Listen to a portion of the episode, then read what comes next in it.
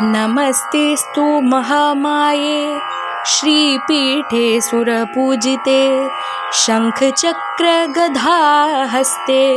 महालक्ष्मी नमोऽस्तु ते।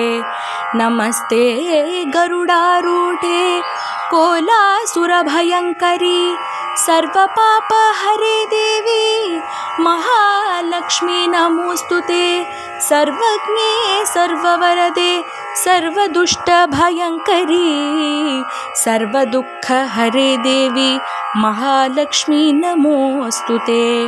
सिद्धिबुद्धिप्रदे देवी भुक्तिमुक्तिप्रदायिनी मन्त्रमूर्ते सदा देवी महालक्ष्मी नमोऽस्तु ते।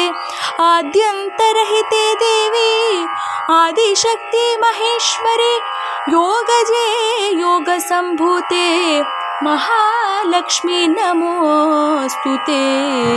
स्थूलसूक्ष्ममहारौद्रे महाशक्तिमहोदरे महापापहरे देवी महालक्ष्मी नमोऽस्तु ते।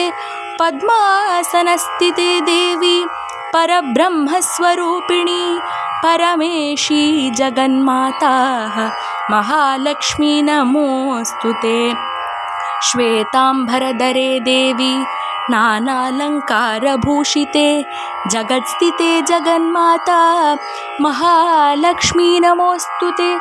महालक्ष्मी अष्टकस्तोत्रं यः पठेत् भक्तिमान् नरः सर्वसिद्धिमवाप्नोति राज्यं प्राप्नोति सर्वदा एककाले पठेन्नित्यं महापापविनाशनं द्विकाले यः पठेन्नित्यं धनधान्यसमन्वितः त्रिकालं यः पठेन्नित्यं महाशत्रुविनाशनं महालक्ष्मीर्भवे नित्यं प्रसन्ना वरदा शुभा इति श्रीमहालक्ष्मी अष्टकस्तोत्रं सम्पूर्णम्